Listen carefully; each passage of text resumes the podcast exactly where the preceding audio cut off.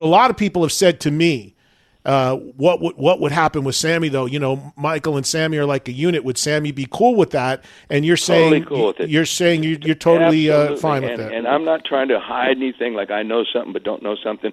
Mike and I have had a conversation. I'm telling you, Mike don't know shit.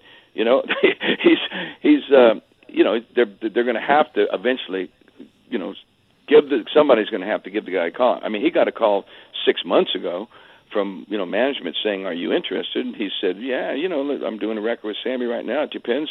Uh, we're booking shows, so, you know, you'd have to work around it. And uh, they said, okay, we'll get back to you. And that was it.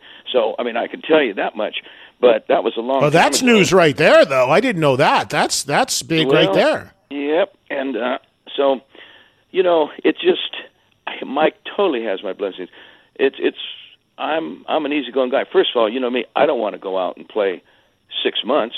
So we're going to go out and play a couple months, and if Mikey, if this happens, he can go play with them for a couple months, and then I'll go out in the fall again for a couple months. I just know that Mike's committed to the uh, beach party, and he's committed to these shows we got going on right here.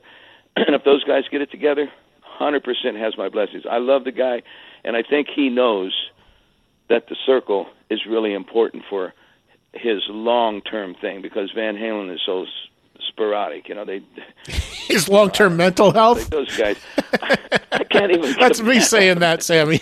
I just, I just think you know this. I ain't part of that, and I'm not looking to be part of that. The only way, I'm, I'll say it. I've said it a million times. I'll say it the same time, same way every time.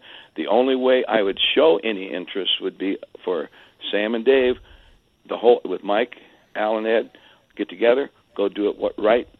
You know, do it ten times for the big time. I don't care how. I, don't, I, I wouldn't say, oh, we can only do this, we can only do that. No, we can do any freaking thing we wanted if we all got along, went out there, and two songs from Dave, two songs from me, two songs from Dave, two back and forth, back and forth. Back. If we never got together on stage at the same time, I could care less about that because, you know, I don't see any reason to jump up there and sing with uh, Dave unless he was wanted to do that.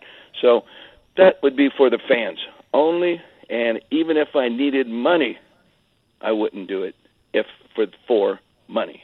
It would be for the goodness of the legacy of the band and just do the right thing for, for once.